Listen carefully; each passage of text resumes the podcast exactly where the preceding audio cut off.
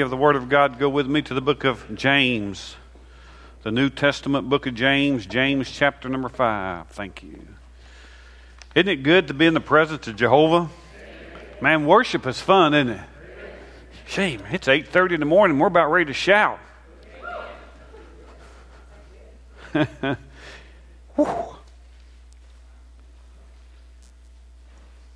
When's the last time you've seen somebody shout? Huh? Last Sunday. Amen. James chapter number 5. Hebrews chapter number 12, verse number 1 is, is a. Sometimes there, there, there's just particular passages that minister to people. And, and I love Hebrews 12 1.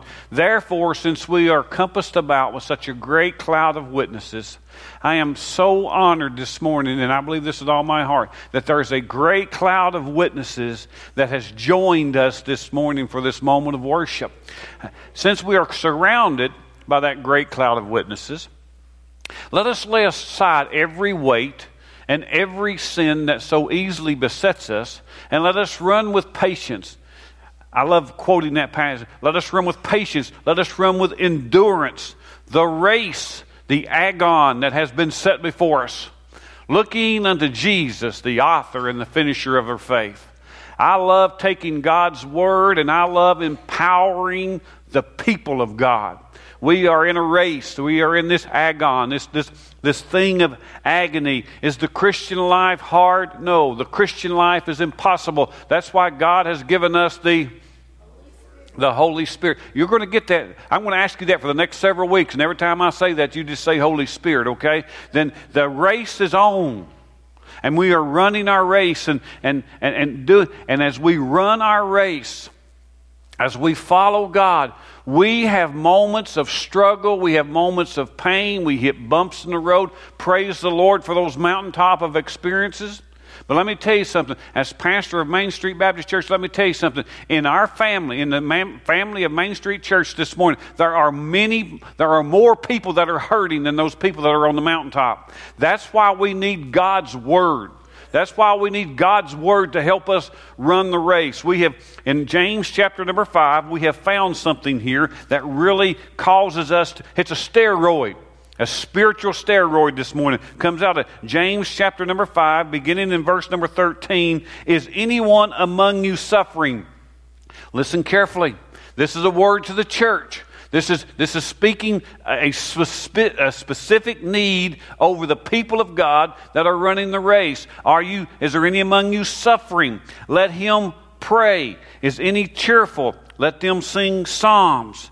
Is any among you sick? Let him call for the elders of the church and let them pray over him, pray over them, anointing them with oil in the name of the Lord and the prayer of faith will save the sick, and the Lord will raise them up as and the Lord will raise him up, and if they ha- has committed sin, he will be con- uh, forgiven. Confess your trespasses to one another and pray for one another that you may be healed. The effectual, fervent prayer of a righteous man, of a righteous person, avails much. Elijah was a man with a nature like ours, and he prayed earnestly that it would not rain, and it did not rain on the land for three and a half years. And he prayed again, and the heavens gave rain, and the earth produced a fruit. Watch.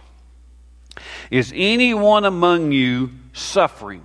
Is anyone among you afflicted, struggling? Anyone among you hurting? I'm not going to ask you to lift your hand. But you know what? There are many in this building this morning that, are, that have reached that moment where they are struggling, they are hurting. They belong to the Lord.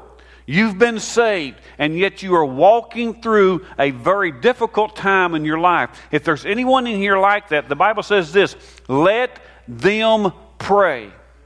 Now, let me tell you something. I discovered something this week that, that I guess I knew, but I, I don't know if I knew it or not.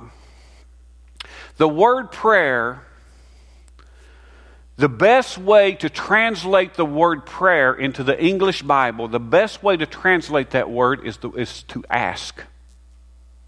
Is there any among you struggling, afflicted, hurting? Let them ask. Well, let's see, that don't really make sense because if you're struggling and you're hurting and you're going through a tough time, you would say, you ask who? You ask who what? Okay, so the Bible says it this way if there's any among you struggling, let them pray. That means that, that those that are hug, uh, hurting, struggling, going through a tough time, they should ask God. Now, listen prayer is the love language of the Father we are told that all of us have a love language. That, that, that, that, my love language is touch. I like to touch. I like to. I like to touch. So if I come up and touch you, you don't think I'm crazy. I'm just I'm a toucher. That's that, that's what I do. I like to hug.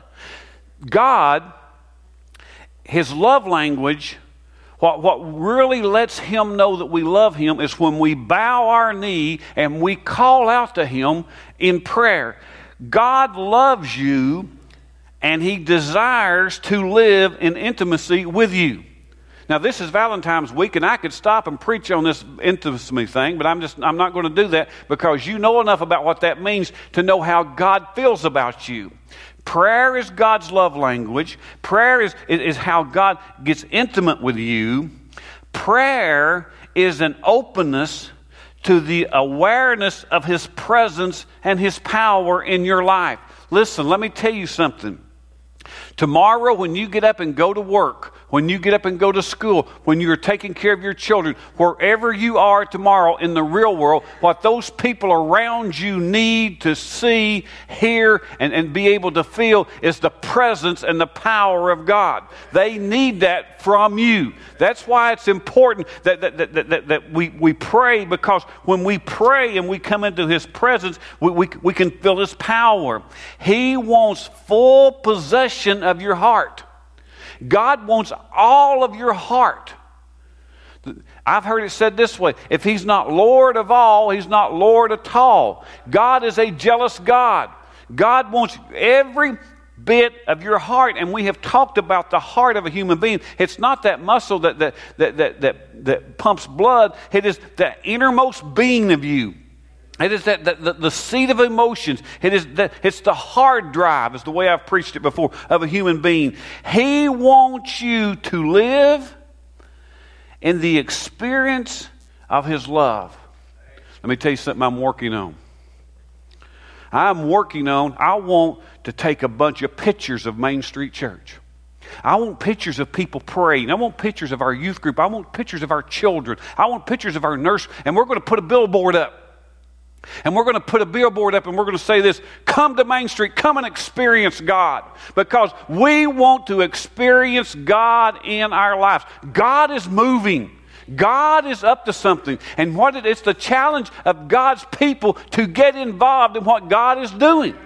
God wants us to experience Him. He wants us to know His love. He wants us to, to feel His power. Listen to this. Theologians have written to great extent about Jesus and how he ministered to sinners and how Jesus ministered to, to the, the poor and, and to the needy. They've written extensively about how Jesus took on the challenge of the religious world. They have taken on the challenge uh, of, of, of, of uh, healing and doing, but what theologians has not done a good job of doing, in my opinion, they have not done a good job of pointing out the power and the time that Jesus spent in prayer.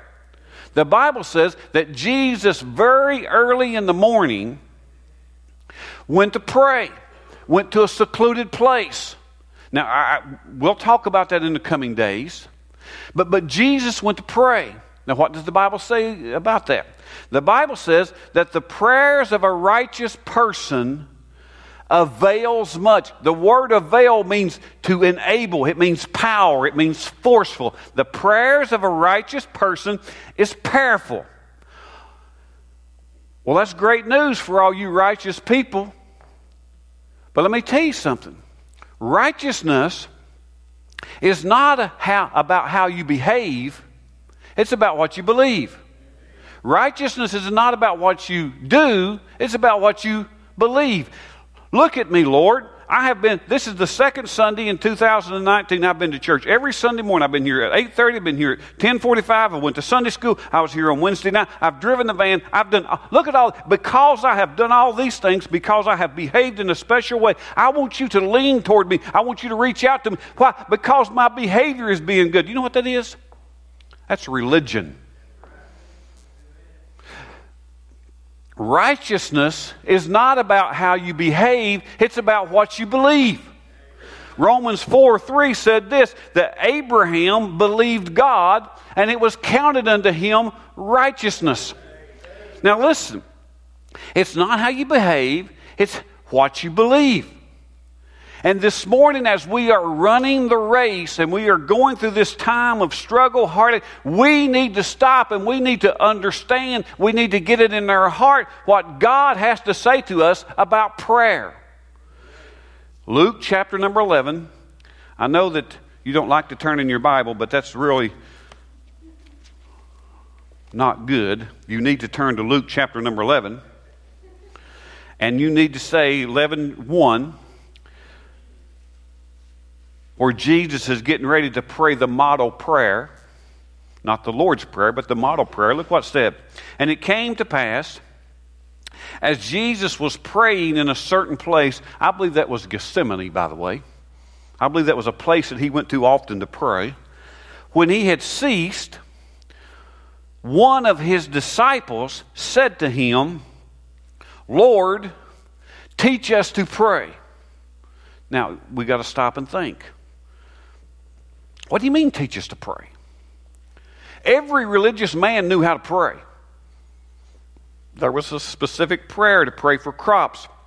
There was a prayer that they had been taught to pray for, to have children, finances. They had been taught these rote prayers.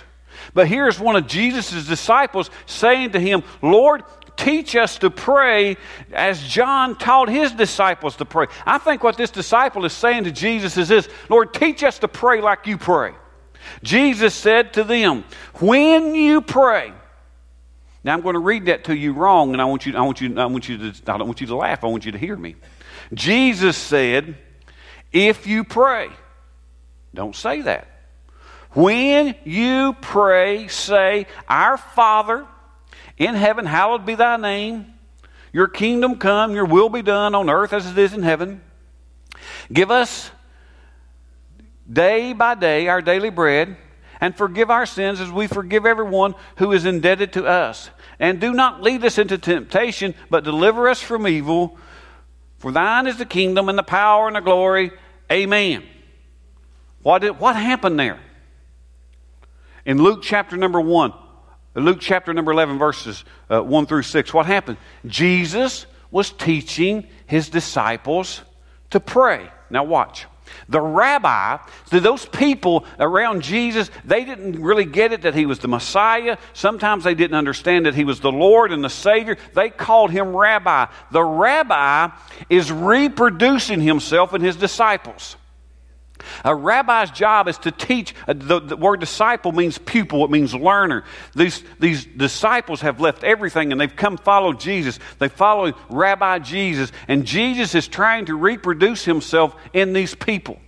It is the job of the disciple to quote verbatim the rabbi you never, ever, as a disciple, take the, the words, uh, uh, uh, you have liberty to, to paraphrase or, or say anything uh, different than what the rabbi would say. Everything he says, you have to quote him verbatim. It is, uh, it, it is the, the rabbi is, is pouring himself into his disciples. And he's teaching them to pray. The model prayer. And if you'll notice that the model prayer, it starts out with praise the model prayer ends with praise, and there's a little part in between the praise and the praise called provision. So when Jesus taught his disciples to pray, we'll preach this out later, there's praise, provision, praise. He is reproducing himself in those disciples. The kingdom prayer. The kingdom prayer is the, the, the way kingdom resources are accessed. Are you understanding me? Praying is how I get my resources, the, the things I need to run my race. Even in the midst of the storm, I, God has every resource I need to follow Him. As you read that model prayer, then you come down to verse number five. Jesus has taught them to pray, and then He said to them, which one of you, now remember, this is a Jewish audience, this is a bunch of disciples, this is a Jewish culture, this is more than 2,000 years ago what Jesus is teaching these people. Sometimes we miss this, but this Jewish audience listening to Jesus, he's taught them to pray, and now he's getting ready to, to give them an example of prayer they understand completely. Jesus said in verse number five, Which one of you have a friend and go to him at midnight and say to him, Friend, lend me three loaves? For a friend of mine has come to me on his journey, and I have nothing to set before him. And he will answer from within and say, Do not trouble me. The door is now shut, and my children are in bed with me. I cannot rise and give to you. I say to you, though he will not rise and give to him because he is his friend, yet because of his persistence, he will rise and give him as many as he needs. Now, that's a passage of scripture that's in the New Testament that you've never, never ever read before. But notice, it comes right after Jesus taught the people to pray. Those Jewish people hearing Jesus teach there, they knew that if someone came to your house at midnight and knocked on your door, in that culture, I'm not talking Rocky Top 2019, I'm talking in that Jewish culture, when someone knocked on your door at midnight and you had to get up and go to the door and let them in, that was an honor in that culture. I want to be clear. Don't do that to me tonight at 12 o'clock. That, in that culture, they were, and when that guest came into their house, they sat down. Because you have come to me at midnight, you are now my honored guest. And if I were to say to you, I'm going to fix you some pinto beans, you would never, no, I'm tired, it's late, I'm just going to go to bed. You'd never say that to me. So someone like me would say, You're my honored guest. I'm going to give you some bread. And then I would turn around and say, Oh, man, I don't have any bread. I'm in a GOM, so what do I do? Now remember, I'm talking about running the race. I'm talking about, about, about this agon. This, what, what do I do? I go to someone who can meet my needs. I go to the supplier of my need. This guy that Jesus was talking about, he didn't have three loaves, so he went across the street to his neighbor's house. And he knocked on his neighbor's door. He knew something. My neighbor's got three loaves. My neighbor was watching the news, and Todd Howell said it was going to rain and snow, and so he ran to the store. He bought up all. I know. And in that, listen, in that setting, in that culture, these people lived in little huts, and they lived, they lived right on top of each other. And if something happened at midnight, everybody in town knew it because you. could. And I'm knocking on. Hey, buddy, I need to borrow three loaves. And the voice from inside would, say, which would never happen. This Jewish audience understands this. This Judean audience understands. Hey, buddy, I'm in the bed. My kids are in the bed. I'm not giving you any bread. Get out of here. That would never happen. But Jesus is teaching here that, that, that this old stingy neighbor, he's comparing him to God. Listen, in, in prayer, you need to understand something that, that, that, that you have needs as you go about your, your, your walk with the Lord. There's times when there's things that you simply cannot overcome in your own strength. Jesus taught you will never have a need that your Heavenly Father cannot meet. Never. He said this in his prayer Give us this day our daily bread. Those Jewish people understood what he was talking about. Their mind ran back to Moses and to the wilderness. They're back to the days of manna. And you remember when, when, when God took them through the wilderness, every morning God gave them bread or God gave them manna. Six days a week, there's manna. You collect enough today for one day. Tomorrow you go out and you get more. On the sixth day, you collect enough for two days. You cannot can, you cannot store, you cannot freeze manna. You have to hang enough manna to get you through one day. Why was God doing that to the people? He wanted them to learn to trust Him every day of their life. Every day. Lord, give us this day our daily apple pie. The Bible doesn't say that. Apple pie is not a, not a need. Hey, listen. there is this place, I see this in the heavenlies, that there's this big old warehouse, and in, in, in, that warehouse are all the needs of human beings. And you know what? In that warehouse is every need we need to, to run our race. Now, listen to this. In, in, in Matthew chapter number 6, verse number 31 and 32, the Bible says this Therefore, do not worry saying, What shall we eat, or what shall we drink, or what shall we wear? For all these things the Gentiles, that in, the word Gentile in, in, in, the scripture speaks of heathen, the, for the, the seeks for, for the, uh, seeks these things. For your heavenly Father knows what you need. Now listen.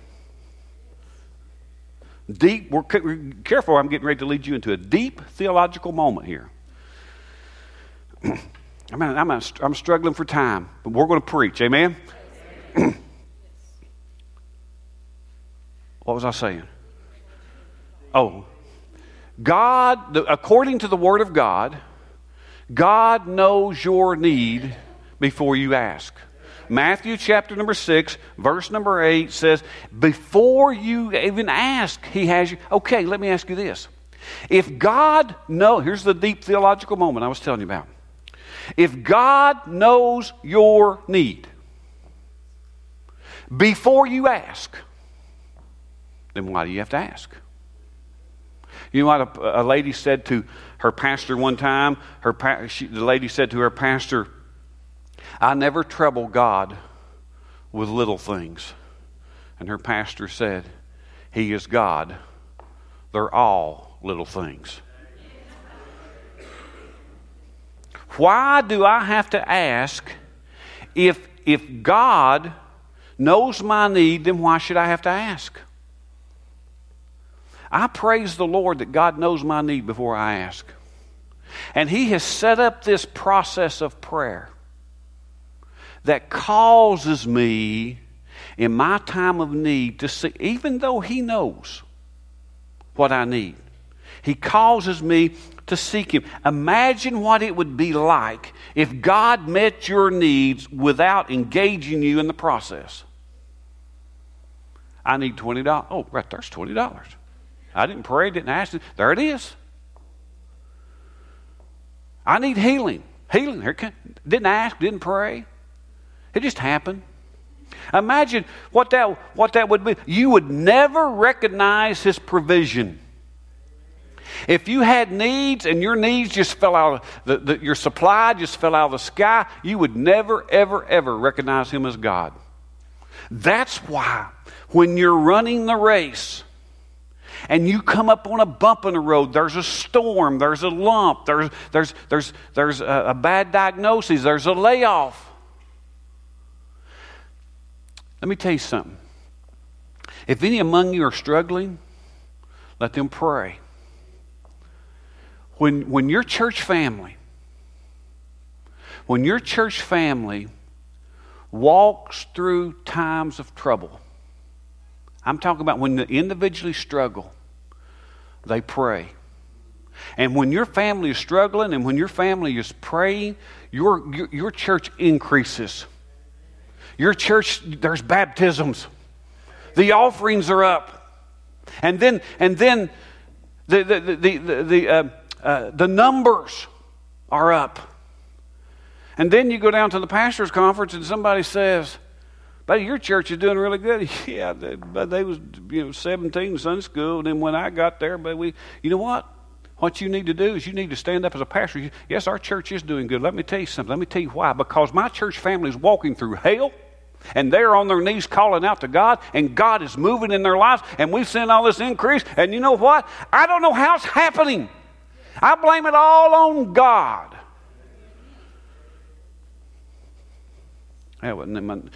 When we have the privilege of seeing God meet our needs in response to prayer, we experience Him. Dang it. Jesus prayed before making important decisions. Jesus' prayer life is, is, is Go, Luke chapter number 6. Let me ask y'all a question, and then don't lie to me. It's 9.30. You want me to preach this out or you want to go to Sunday school? Now, are you serious? Chapter 6.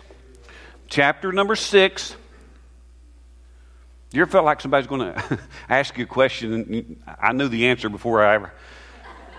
Chapter 6, Jesus and Luke, chapter 6, he, he's done this real, real bad thing. He healed a man with a withered hand on the Sabbath. And the Bible says in Luke chapter number 6, verse number 11, but they, talking about the religious people, they were filled with rage and discussed with one another what they might do with Jesus. Now, Jesus is three and a half years into his ministry here. He's preaching and he's doing good. His church is big and everything is going good. Now these religious leaders has, has got this rage and they begin to plot. They begin to talk about how are we going to, to, to what are we going to do with Jesus? Everything changes. Everything changes. Look what happened in verse number, number 12. Now it came to pass in those days that Jesus went out to the mountains to pray and continued all night in prayer. And when it was day, he called his disciples to himself. Disciples are students, they're pupils, they're, they're, those are learners of Jesus Christ. They called all of his disciples to him, and from them, from his disciples, Jesus chose 12, whom he also named apostles. Big church, everybody's happy. The religious crowd gets mad. Now they begin to form this plan about how they're, how they're going to do away with Jesus. Jesus calls all of his disciples together, and from that disciples, he chose 12 apostles. Before choosing his 12 apostles, Jesus spent all night praying to God. These 12 men are going to follow Jesus. Jesus is going to step away from his public ministry over the next three and a half years, and he's going to pour his life into these 12 men. These men are the New Testament church. And there in, in those verses 13 and 14, you, you, you, the, the 12, what we call disciples, what the Bible calls apostles, their names are listed. This is plan A. This is, this is the, the, the, the church. Listen, are you getting ready to make a big decision? Are you getting ready to, to get married? Are you getting ready to, to, to, to, to whatever? Listen, you ought to pray. Wisdom is something we all need when making important decisions. James 5 1 says this If anyone lacks wisdom, let him ask of God, who gives generously. We don't know everything. We need wisdom. We need guidance. And that comes from prayer direction. The Bible says in Psalms 32 8, I will instruct you and teach you in the way you should go, I will guide you. Psalms 28, uh, Psalms 3, 20, uh, Psalms verse 32 8 says that. Direction is something we all need before making an important decision you're making this decision and you're trying to follow the Lord and you're praying and you're doing what you think is right, and all of a sudden a door closes. Or all of a sudden the door opens. You know what? I believe doors close, I believe doors open because we seek direction from God. We are never, ever, ever, as intelligent and as smart as we are, we are never, ever to lean to our own understanding. We always need to seek God. Jesus prayed when he was tempted. Before he began his public ministry, Jesus was baptized. When he came up out of the water, the Spirit of God descended upon him like a dove. The voice from heaven said, This is my Son in whom I am well pleased. Right after that great moment, Jesus left. He, he went into the wilderness. He fasted and prayed for 40 days. And while he was in the wilderness there, the enemy tempted him. He came after him. Temptation came at Jesus while he was in the Garden of Gethsemane. I believe with all my heart that Jesus Christ in that garden as he was praying, I believe he was tempted to get up and walk away. I believe that the man in him was so strong that he said, This is too much. This is too hard. I can't do this. And when he prayed, the Bible says, and I, I, love this passage of Scripture. I quote it every day of my life. Luke 22 30, uh, 43 says that the angel of the Lord appeared to him, strengthening him. You know, if you spend time in prayer, we will have power to overcome temptation. Jesus prayed while suffering on the cross. In the darkest six hours of his life, Jesus prayed.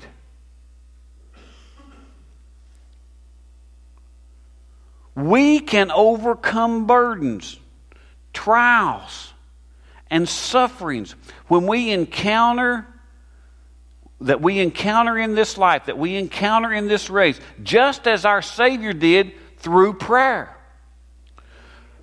You're burdened. You got trials. You got tribulation. You're running the race. You belong to the Lord. You don't understand. Through prayer, you are given the power to overcome Jesus in his darkest hour. Do you ever feel like that this hour is so dark I can't get through it? Jesus has been there. He knows exactly what it is.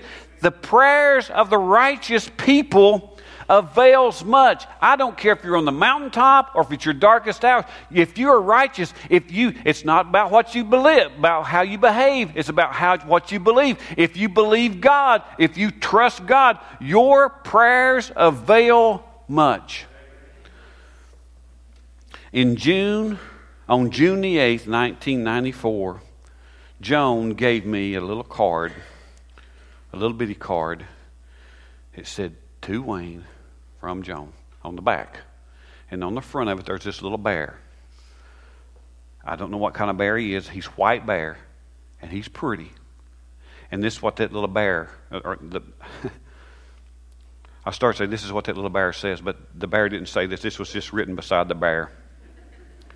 Bears don't talk. This is this is this ought to be your daily prayer.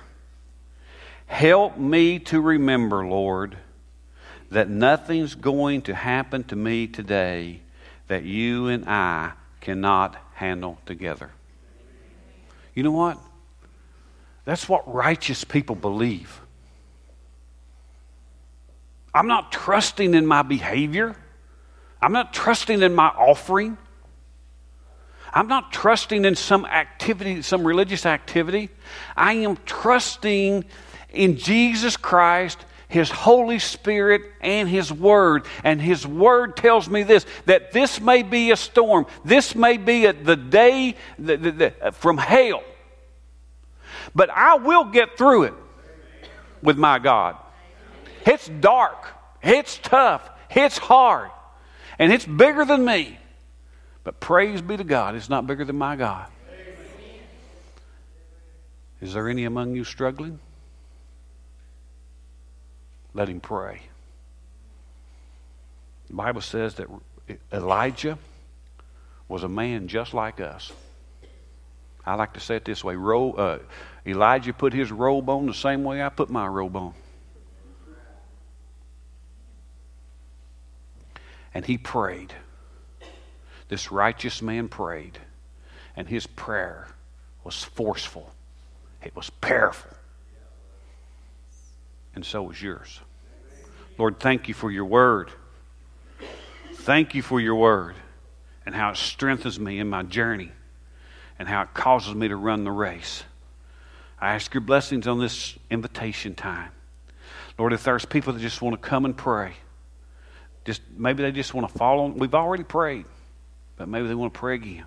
Maybe they want to join our church. I pray, Lord, whatever is stirring in their heart, whatever you've asked them to do, that they will spend these next few minutes doing it.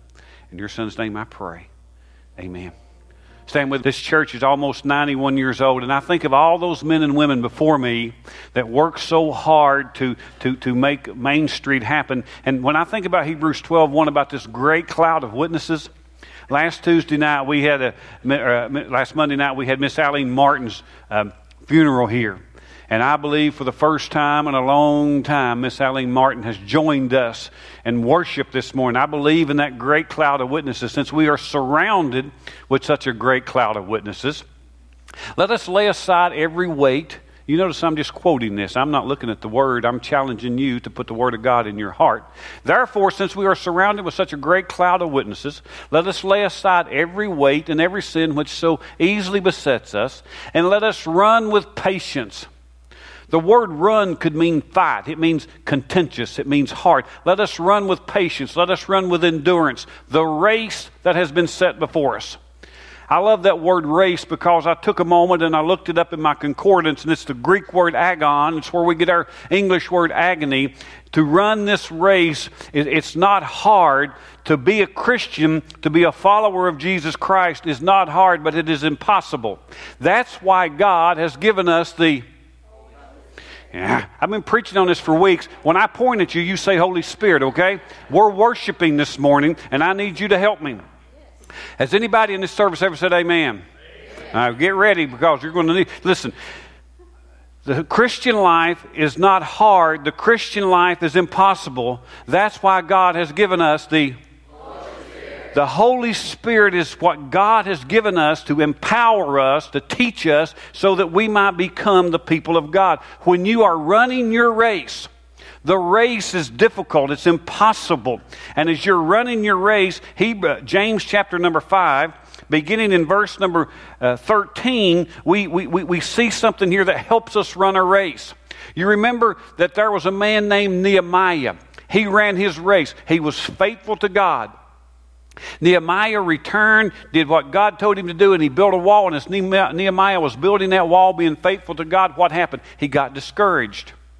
And we saw in God's word how people who run the race, they get discouraged. We saw the, the next week, we saw Moses, we saw Elijah, and we saw Jonah. All three great men of God. See, I'm not preaching about heathen.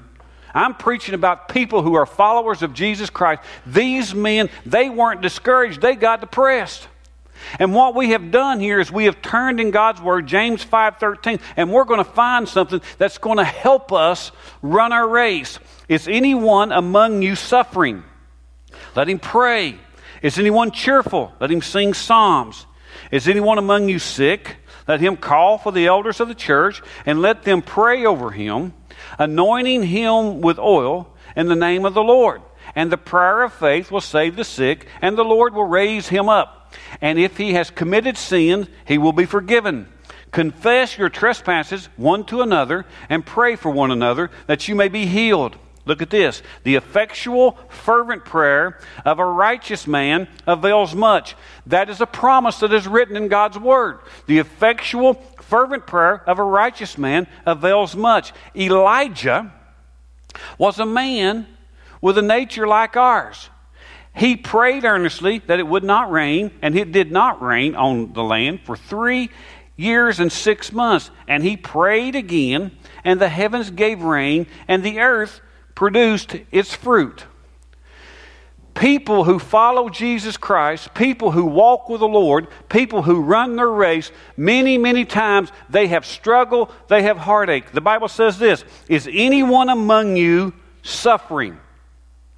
The word suffering there could mean afflicted, could mean struggling, could mean hurting. Is anyone among you hurting? Let him pray. And let me tell you something I learned this week that I don't I don't know if I knew this or not. See that word pray? The word pray in the Bible is best translated in your English Bible. The best way to translate that word is ask.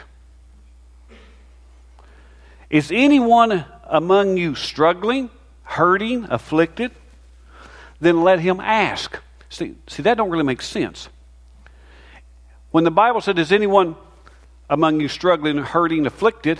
Let him pray. Then we understand that that word pray means that we should ask of God. Prayer is the love language of the Father. Prayer is how we, we communicate. Everybody says that the most important thing in marriage is communication. Prayer is God's love language. God loves you and desires to live in intimacy with you. Say amen. amen. Prayer is an openness to awareness of God's presence and His power in your life. When we pray as believers, we enter into His presence and we receive His power. Let me tell you something. Tomorrow, when you go to work, when you go to school, or when you're taking care of your children or grandchildren or whatever the case may be, those people around you, because you belong to the Lord, they're running the race also. They're having a hard time. They're having their struggles also. What they need to see from you is the presence and the power of God in your life. And that comes from prayer. He wants full possession of your heart. God is a jealous God. We've talked about the heart and we've described the heart this way that the heart is the hard drive of a human being. And God wants to occupy every space of your heart. He wants to live, He wants you to live in the experience of His love for you. Now, here's what we're going to do we're going to take pictures of Main Street Church. We're going to take pictures of, uh, of people in the altar praying. We're going to take pictures of our youth group. We're going to take pictures of Team Kid. We're going to take pictures. We'll take a picture of me preaching. That'll be pretty. And we're going, we're going to put a billboard up. And we're going to let the people that drive by and see our billboard, we're going to see the people of Main Street worshiping. And we're going to say, come to Main Street and experience God. Now, let me tell you something. Before we put that sign up, we need to know something. The best way to experience God is to experience God through prayer. God is always up to something, God is doing something. I wish I could find a place to serve the Lord. Let me tell you something. You come see me, I'll put you to work in the next 15 minutes. God is moving, God is working. There's a place for you to experience God. It all begins in prayer. Now, listen. A lot of theologians have written about Jesus, and they've written about his healing ministry. And they've written about how Jesus was, was good to the poor and, and how he reached out to needy people, how he ministered to the hurting, how he reached out to women. Many theologians have written about how Jesus um, was always outsmarting, outdoing the religious crowd of that day. But you know what? We need to stop and we need to study the prayer life of Jesus Christ. Jesus, the Bible says, he got up very early in the morning. He got up very early in the morning. He went to a secluded place many times to pray. The Bible, turn with me in, to Luke, Luke chapter number 11. I know you don't turn in your Bible anymore because we've got these screens, but you just go ahead and turn because you're going to need to mark some things. And in Luke chapter number 11, the Bible says this Luke chapter 11, verse number 1. This is the model prayer. This is not the Lord's Prayer. The Lord's Prayer happens in John 17. John, uh, in Luke chapter number 11, verse number 1, the Bible says, And it came to pass, as Jesus was praying in a certain place, I believe that to be Gethsemane, as he was praying in a certain place, when he ceased, that one of his disciples said to him, Lord, teach us to pray. Now, we're getting ready to read the model prayer, but I find this interesting that this Jewish man, this disciple of Jesus Christ, looked at Jesus and said, Teach us to pray. The rabbi is always reproducing himself in his disciples. The rabbi would teach the disciple, the learner, the pupil would listen to every word that the rabbi said. And the disciple would never, ever, ever quote, would never, ever misquote the rabbi. He would never take anything that the rabbi said and, and, and expand on it or, or water it down. Jesus was, was known to those people as a rabbi. They didn't really know what he was as a Messiah, they didn't understand him as Lord and Savior, but they knew he was a great teacher, and he, as a rabbi, was pouring himself into his disciples. And the disciples said, Lord, teach us to pray. So when he had said to them, When you pray, Jesus never said, If you pray. Jesus said, When you pray, say, Our Father in heaven, hallowed be your name, your kingdom come, your will be done on earth as it is in heaven. Give us day by day our daily bread, and forgive us our sins as we forgive everyone who is indebted to us. And do not lead us into temptation, but deliver us from the evil one. Now, what is that? That is the model prayer. Now, listen. The, in the kingdom, prayer is the way kingdom resources are accessed for kingdom living. In prayer, that's the way we access kingdom resources for living. What am I doing? I'm running the race. I'm walking with Jesus. I'm following Him. As I'm following Him, I'm going to hit bumps in the road. There's going to be times of trouble, trouble. There's going to be times of sorrow. And during those times, James says this we should pray. When we pray, then we are tapping into divine resources. Jesus has, has taught these people to pray in the in first four verses of, of Luke 11. And then look what he does. Luke 11, 5, Jesus said to them, Which of you shall have a friend and go to him at midnight and say to him, Friend, lend me three loaves? For a friend of mine has come to me on his journey, and I have nothing to set before him. And he will answer from within and say, Do not trouble me. The door is now shut, and my children are with me in bed, and I cannot rise and give to you. I say to you, Though he will not rise and give to him because he is his friend, yet because of his persistence, he will rise and give him as many as he needs. Now, listen. Jesus has taught them how to pray. And now he has talked about this, this very strange situation. You may have never read this, but it interests me that he teaches them to pray and then he tells this story in that culture, in the culture of Jesus Christ, I'm talking 2,000 years ago, I'm talking Israel. I'm not talking Rocky Top 2019. Listen.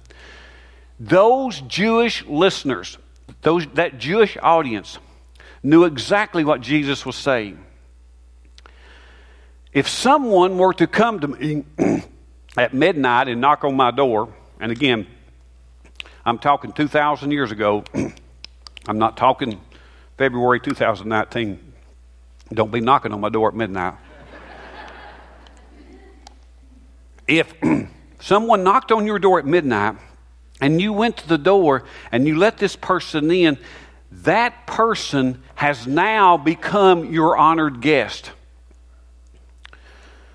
And as your honored guest has come in at midnight, you, as the hostess, would say to this person, let me fix you a meal. And because you are the honored guest, you would never say, Oh, no, it's late. I'm tired. I want to go to bed. You would never do that. What you would do is because you wouldn't want to offend your hostess, you would say, Okay, do it. Now, it would probably be someone like me. Let me give you three loaves. Okay, give me three loaves. And then I turn, Well, Chuck, I don't have three loaves. So what do I do? I go across the street to my neighbor. Now, listen. This Jewish audience understood what Jesus was teaching. This man has a guest in his house. He does not have the three loaves, so he goes across the street or he goes to his neighbor whom he knows can, can supply his need.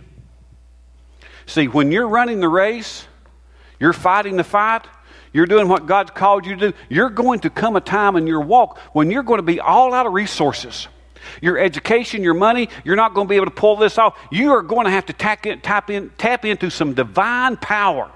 And what this man has done here, he has went across the street, and this Jewish audience understands that this would never happen. When he asked him for three loaves, the man on the other side would never say back, I'm in bed, my children are in bed, come back tomorrow. He would never say that. But what Jesus is doing, he's drawing a picture. He's comparing this stingy neighbor to God. And this is what Jesus is teaching. Jesus taught you will never have a need that your heavenly Father will not meet. As you are following God, see, listen to this. The prayers of a righteous man avails much. The word avail means to enable, it means forceful. The prayers of the righteous man are powerful. But what does it mean to be righteous? Okay, listen. Righteousness is not about how you behave, righteousness is not about what you do. Righteousness is about what you believe. If you believe and you trust in Jesus Christ, then that, that makes you righteous. The Bible says that Abraham believed God, and God counted unto him righteousness. Now, righteousness is not about what you do, it's about what you believe. So, the prayers of the righteous man avails much. What do we believe? I believe this with all my heart that as a follower of Jesus Christ, as his child, as I am running my race, as I am doing this impossible thing, I believe that there is no need, absolutely no need that my God cannot meet. He can meet my needs according to his riches and glory. The Bible said in his prayer there, and, and he said, Give us this day our daily bread. And again, that Jewish, uh, Jewish audience understood. When he talked about bread, their mind ran back to Moses and to the wilderness. And when those people were in the wilderness and how God every day supplied them bread or supplied them manna, they were required every morning to go out and collect enough manna to last them for one day. You could not can, you could not freeze, you could not store up manna. You had to take manna one day at a time, except on the sixth day, and you took up enough on the sixth day for two days. Now, why? Why would God every day want to supply a daily bread or want to supply manna just for 24 hours? Why would He do that? Because He's teaching these people, the chosen people of God, He's teaching His people that we need to learn to trust Him every day. This is the day that the Lord has made. I will rejoice and be glad in it. Not, not after it's over, not before it starts, but in the day. In your day, when all hell breaks loose, God is expecting you to rejoice in the day. Why? Because God is going to give me daily bread. The word bread in Scripture speaks of need. Lord, give us this day our daily apple pie. The Bible doesn't say that. Apple pie is a blessing. Apple pie is, is, is above and beyond. Bread is what you need. And, and Jesus is teaching here that everything we need, God will supply it. I went to church this morning and Pastor Wayne said, Everything I wanted, God would give it to me. I didn't say that. I don't preach prosperity. But I believe this that God will meet your need. Now, listen. In Matthew chapter 6, verses 31 and 32, the Bible says this that God Therefore, do not worry, saying, What shall we eat, or what shall we drink, or what shall we wear? For all these things the Gentiles seek. Now, the word Gentile in the Bible means heathen, it means hypocrite. For the Gentile seeks these things. For your heavenly Father knows what you need before you even ask. Matthew 6 8 says the same thing. That, that, that, that he, he, before you ask, the hypocrites, they pray and they cry out and they beg and they worry. But you, you, God knows you. You're His child. He knows your need before you ever ask. Now, here's the question If God knows what I need before I ask, then why do I have to ask? There was a lady one time said to her pastor, Oh, I never trouble God with the little things. And her pastor said to her, He is God. It's all little things. Pastor Brian Courtney, the great theologian of First Baptist, he used to tell me, he said, Don't sweat the small stuff. He said, It's all small stuff. Listen, why do I have to ask if God knows what I need? I am so glad that my Heavenly Father knows what I need before I ask. But He has set up this process of prayer. Although He knows my need, He still wants me to come before Him and ask. Imagine what it would be like if God met your needs without you engaging Him in the process. I need $20. Well, right there's $20. I need healing. Okay, there's your healing. I haven't prayed and I haven't asked for anything. I just all of a sudden, it just fell out of a tree. It's magic. Do you see why God would want to involve you in the process? You would never recognize His provision. If you have a need, and your need is so big that you can't meet it yourself, and it just comes to you, poof, you never recognize the provision of God. When we have the privilege of seeing Him meet our needs in response to prayer, we experience Him. I believe that I, I just kind of see this great big warehouse in heaven. And on that warehouse it says, supply. In that warehouse is everything I need as I run my race. Everything I need to be a blessing to the Lord is in that warehouse, and all I have to do is ask. Is any among you stra- uh, struggling? Let him pray. Let him ask. Jesus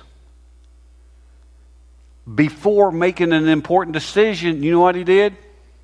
He prayed. Luke chapter number 6. In Luke chapter number 6, Jesus was uh, at the synagogue. He, he, he was on a Sabbath. And he did something real, real bad. Jesus did. He healed a person. He healed a man with a withered hand. And he done it on the Sabbath. And in Luke chapter number 6, verse number 11, the Bible says this But they, talking about the religious people, but they were filled with rage and discuss with one another what they might do to Jesus. Jesus is into his ministry.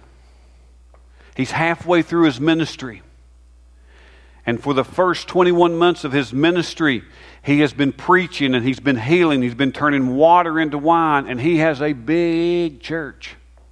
And everybody is following. No man ever spake like this man spake. And he is now, he has done this healing on the Sabbath. The religious people are beginning to form their plan on how they're going to destroy him. So Jesus does something in Luke chapter 6, verse number 12. Now it came to pass in those days that he, that Jesus went to the mountain to pray. Look what he did. And he continued all night in prayer to God. And when it was day, he called his disciples to himself. And from them he chose twelve, whom he named apostles. He's got this big church. He's got a lot of disciples. He's got a lot of pupils of people that's learning from him. Now, the, the religious people are, are, are starting to, to form a plan on how they're going to get rid of him.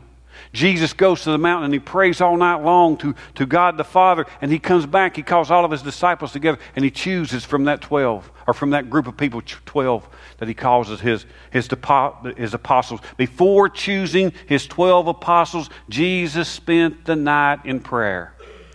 Anytime you get ready to make a big decision, you better pray. Are you thinking about getting married?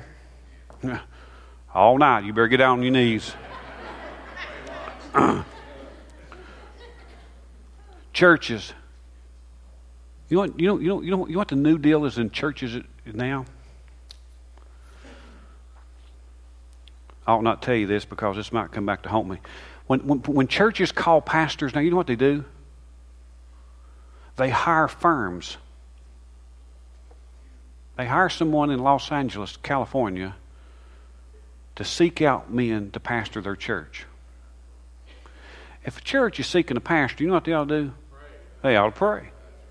They ought to get on their knees and they ought to pray. If you want your town to come to Christ, you got to get on your knees and pray. If you want your church to be, to, to, to be a shining light in a lost and dying world, you ought to pray. Every major decision, you ought to pray. Wisdom. If you're getting ready to make a decision, you, you need wisdom. Wisdom is something that we need before making important decisions. James chapter 5, verse number 1 says this. James 1 5 says this that anyone who lacks wisdom, you know what he should do? He should ask of God who gives generously. How many times have you been ready to make a decision and you have been praying and you've been praying and the wisdom of God would show up in your life? We need to pray before making important decisions. Direction, according to Psalms 32 8, direction, I will instruct you and I will teach you in the way you should go. I will guide you. It's what Psalms 32 8 says. Direction is something we need before making important decisions. You can pray and you can have your mind set and you're going to do a certain thing and you start doing what God's called you to do and all of a sudden the door closes and all of a sudden the door opens and you know what happens? God begins to move and you begin to receive direction in your life. If you're a child of God and if you're running the race, I don't care how smart you are, you are to never to lean on your own understanding. You are to always to trust God. Jesus, he was a prayer warrior. Jesus prayed when he was tempted. Jesus, before he began his public ministry, he fasted and he prayed. Do you remember how Jesus, John the Baptist, baptized him? And when he brought him up out of the water, the Spirit of God descended upon him like a dove. And there was a great voice out of heaven said, Behold, this is my Son in whom, I'm, who, in whom I am well pleased. Jesus left the baptismal pool and he went into the wilderness. And for 40 days he was fasting and praying and he was tempted by the enemy. I know you're hungry. Just command these stones to be made bread. Do you think Jesus could turn a stone into bread? This is a daily need. This is something you need. You can do it, do it he was tempted. On the cross, Jesus was tempted. Temptation came to Jesus while he was in the Garden of Gethsemane. Jesus was there praying. And as he was praying there all alone, that sweat became as great drops of blood. And I believe with all my heart that Jesus the God man was tempted to walk away.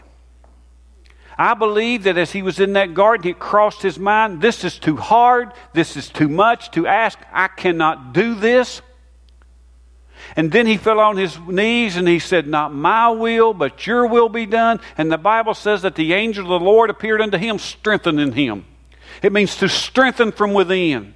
You know what? Temptation is going to come our way, but if we spend the amount, uh, the right amount of time in prayer, we will be able to overcome. We will have power over temptation if we spend a sufficient time in prayer. Jesus prayed while suffering on the cross. In the darkest six hours of his life, Jesus prayed. Father, forgive them for they know not what they do. There's people here this morning who would say, Pastor, this is the darkest time of my life. I have never been in a spot like this. Jesus prayed. There are people here who, who have addiction in their home. There's people here who divorce is looming in their home. There are people here who are trying to care for other family members. There are people in the room who's trying to pastor a New Testament church. The next time, the next time somebody says to me, the Bible says God won't put more on you than you can bear, I'm going to punch them. I'm going to bust their nose and I'm going to say, Now you show me. You showed me that in the past. And then I'll, I'll ask you to forgive. Go. It's not there.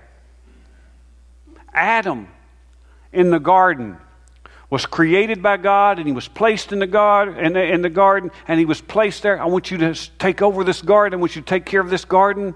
And then God said, Well, he can't do that all by himself. God put more on him than he could bear. This may be the darkest hour of your life. Let me tell you something. God will put on you more than you can bear, but he will not put more on you than he can bear. Now, watch what the Bible says. We can overcome burdens, trials, and suffering when we, when we encounter in this life, in this race, just as our Savior did through prayer. The prayers of a righteous person avails much. It's righteousness. It's not about how you behave. It's about what you believe. And if you believe in Jesus, you believe in the Word. And if you know the Word, your prayers avail. They're powerful, they're forceful, they enable you.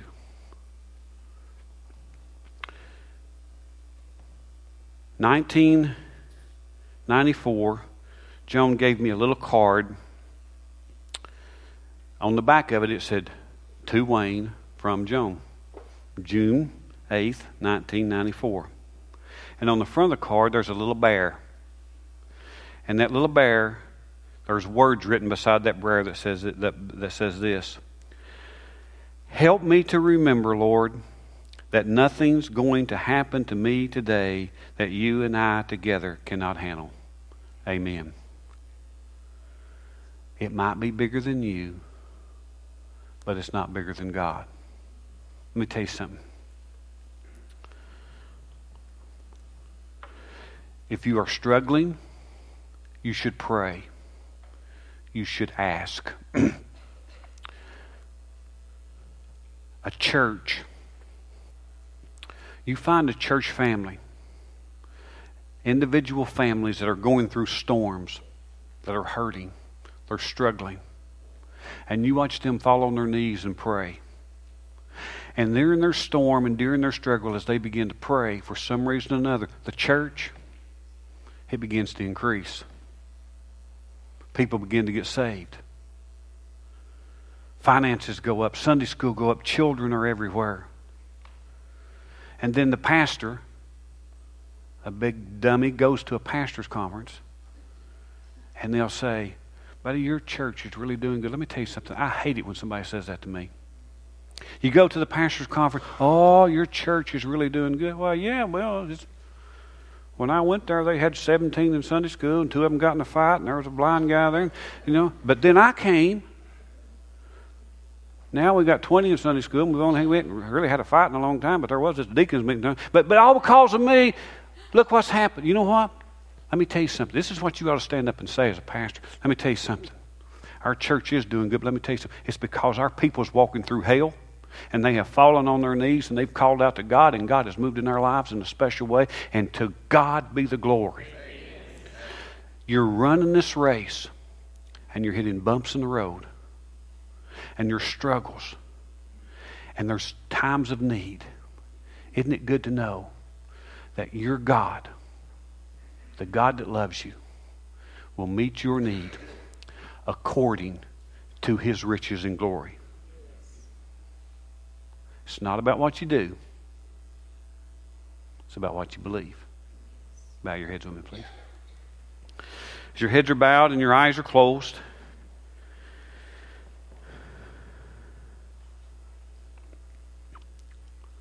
I don't even know what to do from here. We're going to enter into a time of invitation. Maybe there's someone here this morning that just wants to come and pray. Our altar is open. Maybe you just want to come and pray. Maybe you want to come and give your heart to Jesus Christ. Maybe you don't understand this salvation thing. I can, I can work you through that pretty, pretty quickly. Maybe you want to join our church. Maybe you would like to just spend a moment with me in prayer. I don't really know what would happen in the hearts of people after a worship service like this, but if God has spoken to you, I pray that you would be strong and courageous. And this morning you would do exactly what God would ask you to do. I pray that you would remember that nothing's going to happen to you today that you and your God together cannot handle. But during this time of invitation, I want you to respond in a way that pleases the Lord. Lord, we love you. We praise you. In your son's name I pray. Amen. Stand with me.